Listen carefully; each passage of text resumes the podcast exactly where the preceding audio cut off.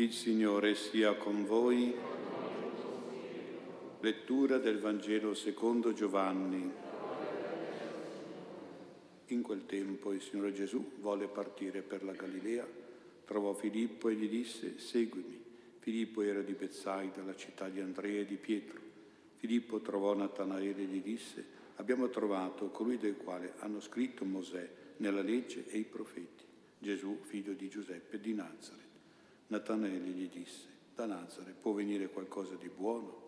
Filippo gli rispose, vieni e vedi. Gesù intanto, visto Natanaele che gli veniva incontro, disse di lui, ecco davvero un israelita in cui non c'è falsità.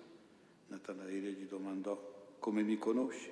Gli rispose Gesù, prima che Filippo ti chiamasse, io ti ho visto quando eri sotto l'albero di fichi. Gli replicò Natanaele, Rabbi, tu sei figlio di Dio, tu sei re di Israele. Gli rispose Gesù, perché ti ho detto che ti avevo visto sotto l'albero di fichi, tu credi? Vedrai cose più grandi di queste. Poi gli disse, in verità, in verità, io vi dico, vedrete il cielo aperto e gli angeli di Dio salire e scendere sopra il figlio dell'uomo. Parola del Signore.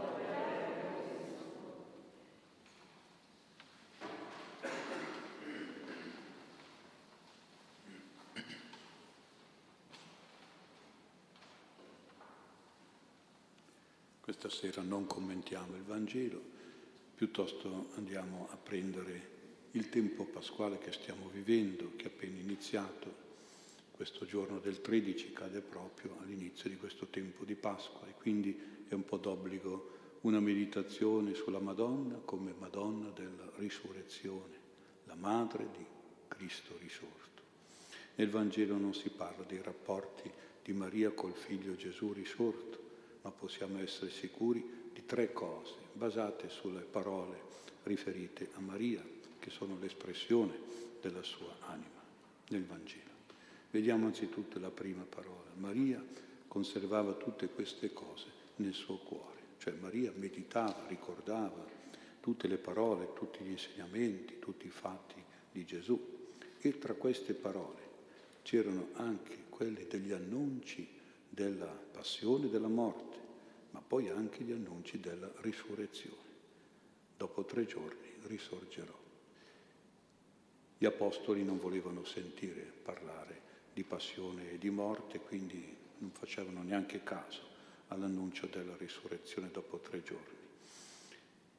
Quindi invece la Madonna custodiva tutte le parole di Gesù nel suo cuore e quindi la Madonna ha avuto fede che Gesù sarebbe risorto stando proprio la sua parola, dopo tre giorni risorgerò.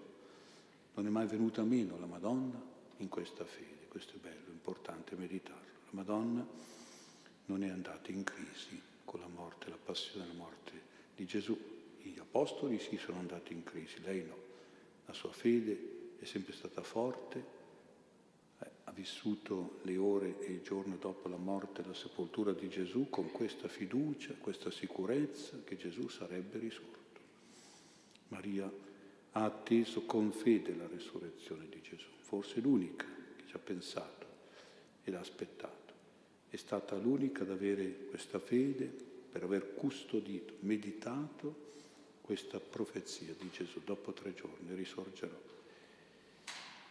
L'aveva nel suo cuore e certamente un cuore materno che ancora, diciamo, pur avendo la, la, il dolore di averlo visto Gesù sulla croce, però era un cuore che aveva acceso la speranza e la sicurezza che questo figlio che ha colto in grembo sotto la croce, morto, crocifisso, addolorata, però sapeva che sarebbe diventata la gioiosa madre del risorto.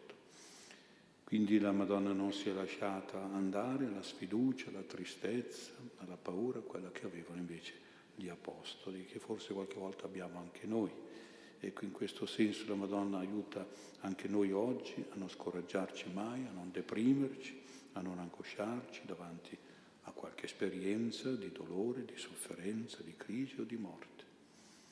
È la sua fede che ci deve far restare nell'attesa di Gesù risorto, ci deve incoraggiare, fortificare nella sua risurrezione, nella consolazione, nella guarigione, nella grazia che ci viene dalla sua risurrezione. Davvero ci deve la Madonna aiutare a vivere e a incontrare Gesù risorto, sentirlo vicino, sentirlo potente che ci può aiutare, ci può consolare, ci può dare salvezza e guarigione. Allora preghiamo la Madonna che conservi e accresca questa fede, soprattutto nelle nostre famiglie. Una seconda parola attribuita a Maria, detta da Elisabetta, è questa, beata te che hai creduto nell'adempimento della parola del Signore. Beata vuol dire felice te, fortunata te, beatitudine significa gioia in pratica. I padri dicono interpretazione, la loro fede, che Gesù sia apparso per primo alla sua mamma, perché la prima beata, in forma personale, in forma privata. Del resto Gesù è apparso privatamente anche a Giacomo e a Pietro, lo dice lo stesso Paolo come testimonianza. Quindi pensano i padri della Chiesa che sicuramente la Madonna ha avuto la prima visita privata di Gesù risorto e che l'ha resa veramente beata, cioè l'ha fatta eternamente per sempre felice. Si tratta di gioia e di felicità donata da Gesù risorto a lei e poi anche agli undici apostoli. I discepoli gioirono al vedere il Signore.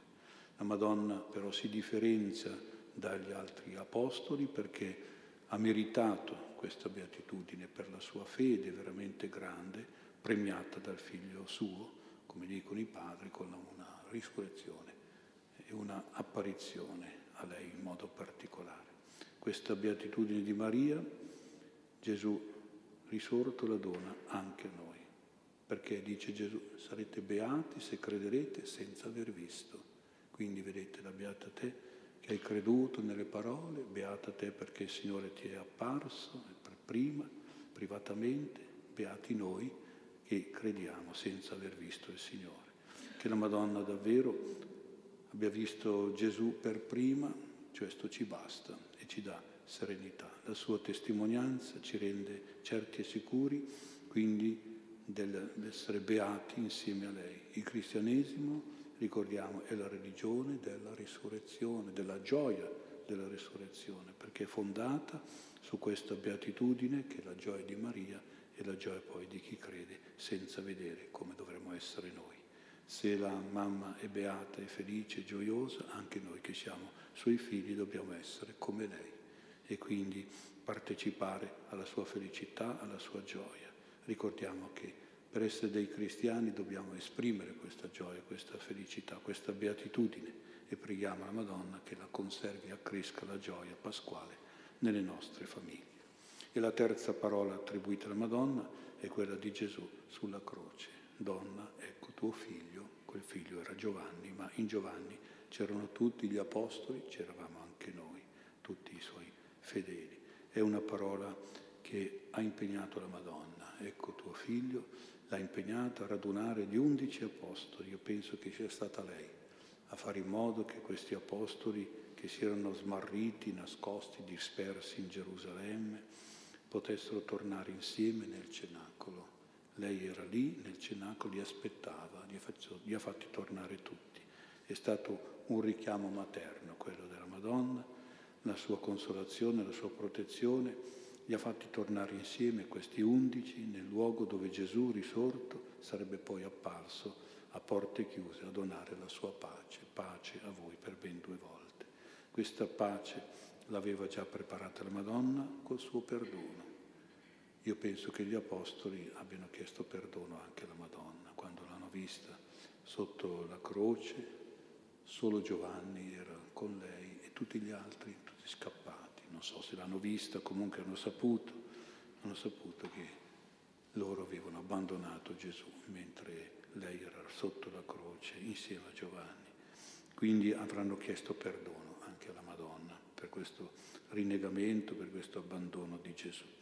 Qui la Madonna si mostra veramente madre della Chiesa, madre di quella comunità che avrebbe annunciato e testimoniato Gesù risorto, madre di quella comunità che sarebbe vissuta per sempre nello spirito della risurrezione, risorta con Cristo, madre della comunità, la nostra comunità che avrebbe sperimentato le grazie e i miracoli, la potenza di Gesù risorto e vivente. Preghiamo la Madonna che conservi e accresca questa pace nelle nostre famiglie insieme alla gioia, insieme alla fede.